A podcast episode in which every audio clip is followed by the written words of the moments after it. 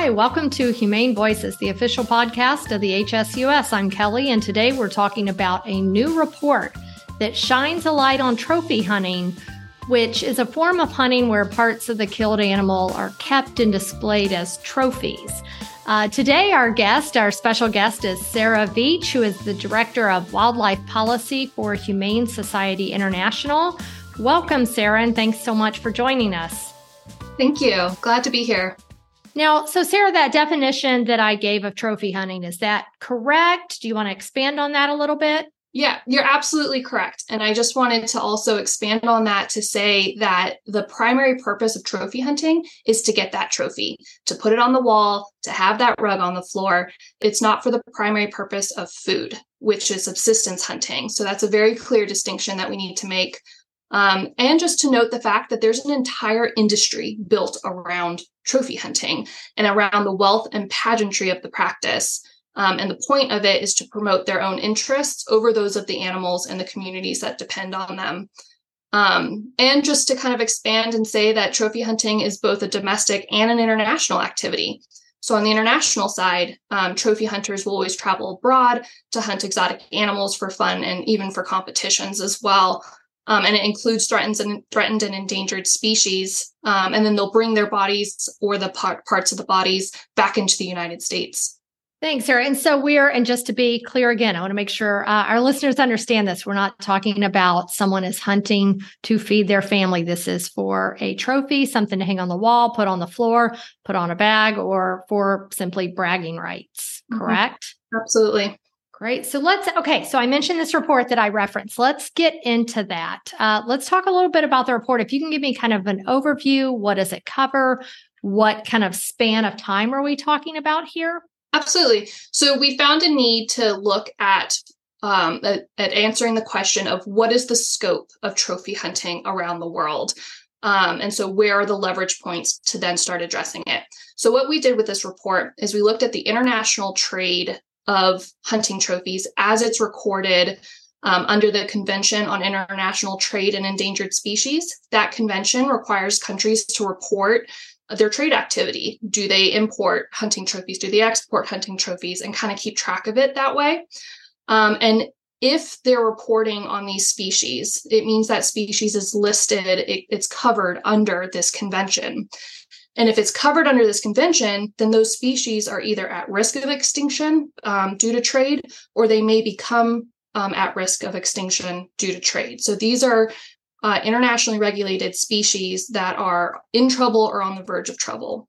Um, and so when looking at that data, we're looking at the years 2014 to 2018, because that's the latest year that we have complete global data as reported to CITES. Quite a few of the countries are late on reporting their trade data to CITES. So that's the scope of it, right? That's those are the specific trophies that we're looking at.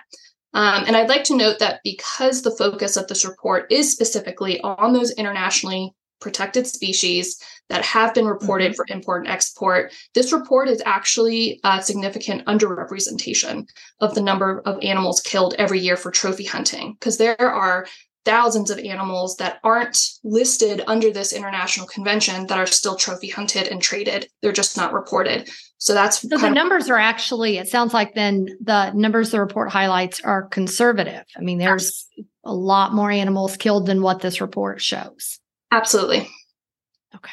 And who so let's let's talk a little bit about some of the specifics in countries. So who who is the largest imported of these kind of uh, trophies? By far the United States. The the next three top 3 importers on the list are Germany, South Africa and Spain and their numbers don't even start to come close to the imports that the US has. So, how many? Well, let's talk about the numbers then. And that's, you know, a shame. We're, of course, uh, recording here from the States and we are all from here. Um, not a list that we want to be on as citizens, but um, let's talk about the numbers. So, how many trophies are we bringing into the US during this time span, 14 to 18? I think you said that the report covers. Mm-hmm. Yep. Over those five years, the US imported over 72,600 trophies. Um, and that constitutes 75% of the global trophies traded. So, of all the, the trophies that are circulating around the world, 75% of them came to the US. Um, and over 10,000, notably, over 10,000 of those trophies were from animals who were threatened or endangered and supposedly protected under the U.S. Endangered Species Act. So that over 70,000, that's coming just into the US. That's not counting the other countries that are importing these trophies. Right. And how, so how many countries are we bringing them in from? I mean, yeah, so the US imported uh, trophies from 59 countries, um, but the biggest numbers came from Canada. Um, so our Canadian imports accounted for 68% of the, the total that we imported, um, as well as South Africa. And for Canada, the US imported an insane number of black bears. There were over yeah. 44,800 black bear trophies imported. I was going to ask because I'm not surprised to hear South Africa, but I think I am a little surprised how many trophy uh, trophy hunting animals that we are bringing in from Canada. Mm-hmm. Yep, they're a major trade partner, um, and we have different kinds of reporting laws between Canada and the U.S. And it's such an easy trip, relatively, for uh, our wealthy Americans to hop up to Canada, hunt their black bears um, on shorter trips or longer trips, and bring them back into the U.S. Um, so we see a, a, massive number of them being killed and imported. And so they're uh, so they're coming back into the U.S. and I assume legally. And what who's who's watching this? Who's in charge of it? Who's kind of monitoring what is coming back from hunters? That would be the U.S. Fish and Wildlife Service. So, when a hunter wants to import a trophy from a species that's listed under the International Convention um, or the US Endangered Species Act, meaning they're at risk of extinction or they may become at risk of extinction, um, they have to obtain a permit authorizing that import from the US Fish and Wildlife Service. So the agency is supposed to determine, at the very least, that the import isn't detrimental to the survival of the species.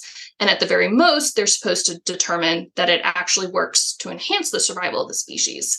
And from what we've studied and what our partners have seen on the ground, trophy hunting does not enhance the survival of the species. And we really think that the US Fish and Wildlife Service is wrong to continue authorizing these imports. Okay, so we have a government agency that is overseeing this. And I mean, we could argue, I guess, on should this be happening or not. Obviously, we don't think it should be happening. Um, but there is an agency overseeing it. What, I mean, that's like all government agencies, they serve the American people. So I would guess most people don't support this. Nope, not at all. So 70% of Americans oppose trophy hunting. Um, we helped commission a public opinion survey from a third party uh, last year in 2022, and they found that the majority um, of Americans oppose trophy hunting in general, but then that number jumps up to all the way up to 82% of Americans in opposition when asked if they support the trophy hunting and import of African lions and elephants, which are clearly high profile species, but also some of our most endangered. Wow. So overwhelmingly, I mean, that's well over majority, 70% that oppose this. So what type of, I mean, what type of animals are we talking about here? And you've mentioned a few. Yeah, we um looking at the data over the la- over those specific 5 years, the US imported trophies from a 100 different species. So a very big range of species um, from all around the world. Um, the the top ones are going to be black bears, baboons, zebras, wolves, lions. So that kind of really gets you a, a scope um, of the different kind of species that are imported. And for lions, almost all of them were captive lions, and which all came from South Africa. Yeah. So you mentioned some of these animals, and I, you know, you talked about bears and lions, of course, with Cecil, but I often think about elephants or rhinos that are killed for their body parts or for trophies. And aren't why aren't those the most common? I mean, I tend to think of them as being commonly killed. I'd say um, the the biggest reason is probably money, but it also depends on the fat of the industry, unfortunately, as well. Um, trophy hunting is not a cheap activity. Um, highly coveted and rare or dangerous species like elephants, rhinos, hippos, and others, um, they have a higher price tag on their head. So, elephant trophy fees can cost anywhere from $30,000 to $50,000 for a single elephant and that doesn't include the vacation trip, the airfare, the hotels, the taxidermy, shipping your trophy back to the United States. Um, so, and when looking at it in that kind of sense, you know, hunters tend to go well, you're going to hunt the cheaper animals more often, right? And so that's why you get those big imports there. Um, but I also wanted to note lions did make that list because um, most of our imports were from the captive lion industry, and it is cheaper to hunt a captive lion than a wild lion. So they made that top list. Well, and uh, talk about that, if you will, Sarah, just uh, briefly. When you say captive hunt or captive lions, what does that mean specifically? Because I think most people think, oh, they're hunting lions and they're out on the range, for lack of a better words, but they're in the wild. What is a captive hunt? And are these legal? So, captive hunts are where these lions are born and bred in facilities at ranches, and then they are hunted within enclosures. So, they're easy to hunt. Uh, hunting uh, outfitters can advertise a guaranteed kill. Um, this isn't something that you know you may go out into the wild and and not get a lion. If you're captive lion hunting, you're getting a lion um, and they're because they're born and bred for it they're used to people it's going to be re- relatively easy for a hunter to to get a captive lion and it is legal. Um, we've had quite a bit of backlash around captive lion in um, hunting and the the captive lion breeding industry.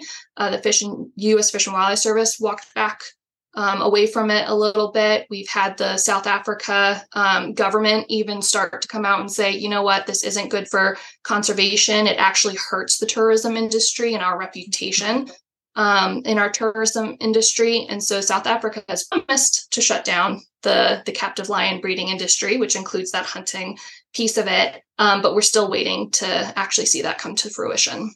I I'm curious about the demographics of hunters. Like, who are we talking about here? What are the numbers of hunters?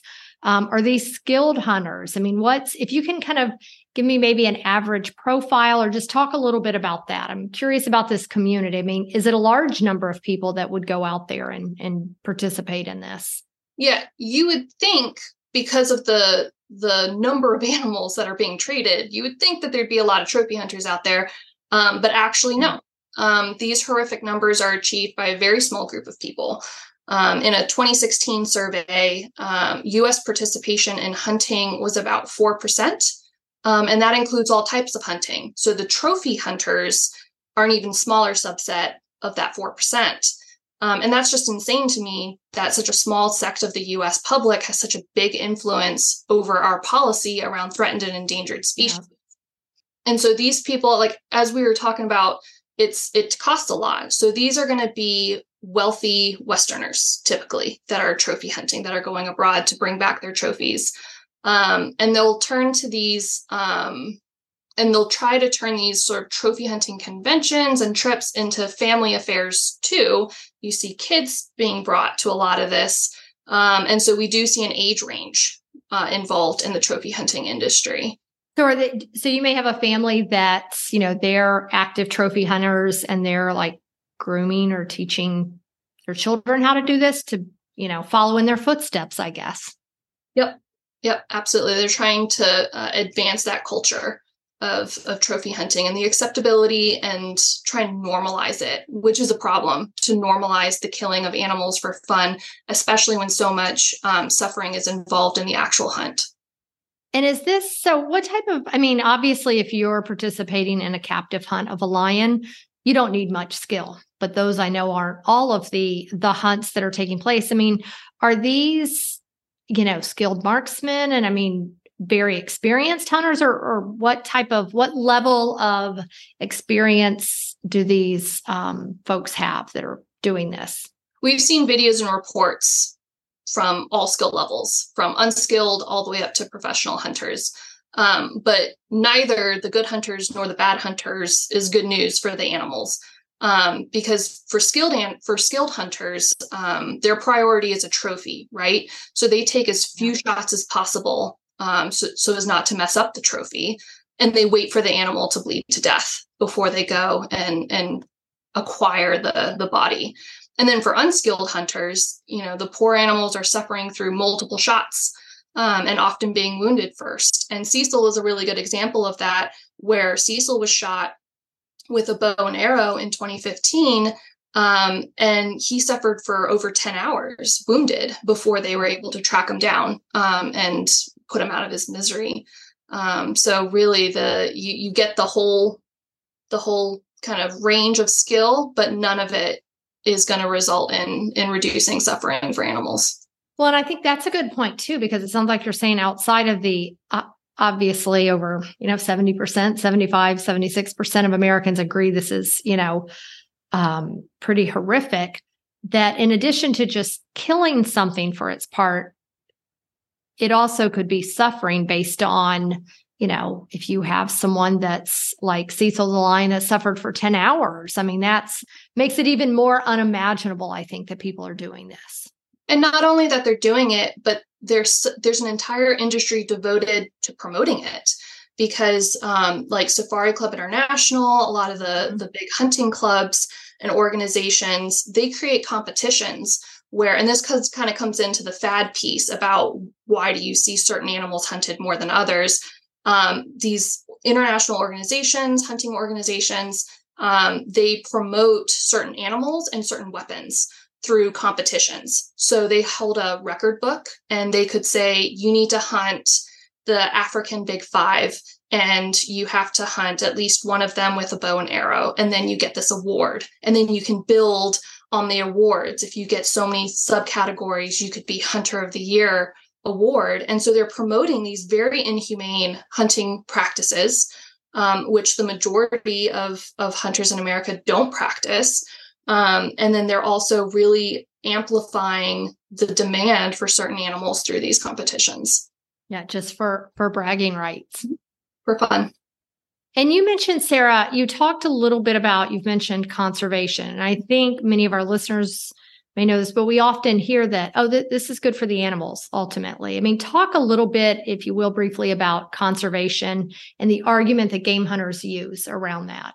Yeah, they try to tell the lie um, that trophy hunting supports conservation, and they tell it in order to greenwash their industry and to try and trick the public and policymakers into supporting this this very gruesome kind of entertainment because the removal of these key animals right? Trophy hunting is targeting very specific animals, usually animals in their prime. They have the big mane, they have the impressive horns. These are, are, are important animals to their populations. Um, so the removal of these key animals is never going to be a good thing. Um, you'll hear the, indus- the the hunters trying to argue that it's actually the money from trophy hunting that goes back into conservation programs, and so that profit is worth that damage. Um, but one, we have other ways of funding conservation that doesn't involve the suffering of animals for fun. We certainly can turn to those other forms of, of revenue. Um, and then two, there are so many studies out there that disproves the the benefit any sort of benefit from trophy hunting when it comes to conservation. And many of these studies are referenced in the report that we published. Yeah. And I mean, you can certainly make a lot more money off of shooting with photography, an animal time and time again, that same animal versus shooting one time and killing it. Absolutely. And I hate to kind of reduce the value of an animal down to money, but unfortunately, that's how a lot of governments and industries think. Um, and so when you do look at it in that sort of capacity, um, you know, when you have uh, wildlife viewing tourism with an elephant, over the lifespan of that elephant, you're getting about $1.6 million worth of revenue out of that elephant. But if you shoot a young elephant or an elephant in its prime, you only get part of that, and then that money stops. As soon as you shoot that elephant, you've lost all of that potential revenue, and you're only getting, like I said, the the forty to fifty thousand dollars for that elephant when you could have been generating so much more money during the rest of that elephant's life. Well, so what are what are a couple takeaways from the report? And I should mention that you can access this report at our website at humanesociety.org. But Sarah, give us a couple takeaways after reading the report. Um, you know, your thoughts on that. Yeah. So the biggest takeaway, I think, um, is that the the global trophy hunting industry is largely driven by U.S. hunters. Uh, which means that the US government has the highest responsibility in ensuring that our hunting uh, trophy trade policies aren't hurting animals in conservation. Um, but the US is really lagging behind. Um, in no world should the US Fish and Wildlife Service be allowing the import of hunting trophies of threatened and endangered species. And yet, looking at this report, it clearly demonstrates that the US is not only allowing it, they're the big we're the biggest consumers. Um, and so they our government really needs to take responsibility for the impact that Americans are having um, on our, our threatened and endangered species around the world and really live up to the, the spirit behind the U.S. Endangered Species Act and protect them. Well, and how, Sarah, because we know that uh, most people, overwhelmingly most people, oppose this. Um, and I think believe this is a horrific practice and will probably listen to this and say, What do I do? How do I get involved? What would you say to that listener or those listeners? Absolutely. So, first and foremost, you know, go to our uh, trophy hunting campaign website at hsi.org uh, and learn more about the issue. Um, there's a lot to unpack here, there's a lot of impacts. Um, and a lot of components to a campaign like this. So definitely learn more. Um, and then also, though, the the best thing you could do is to contact your state and federal representative and tell them that you want the import and export of hunting trophies um, of imperiled species to stop.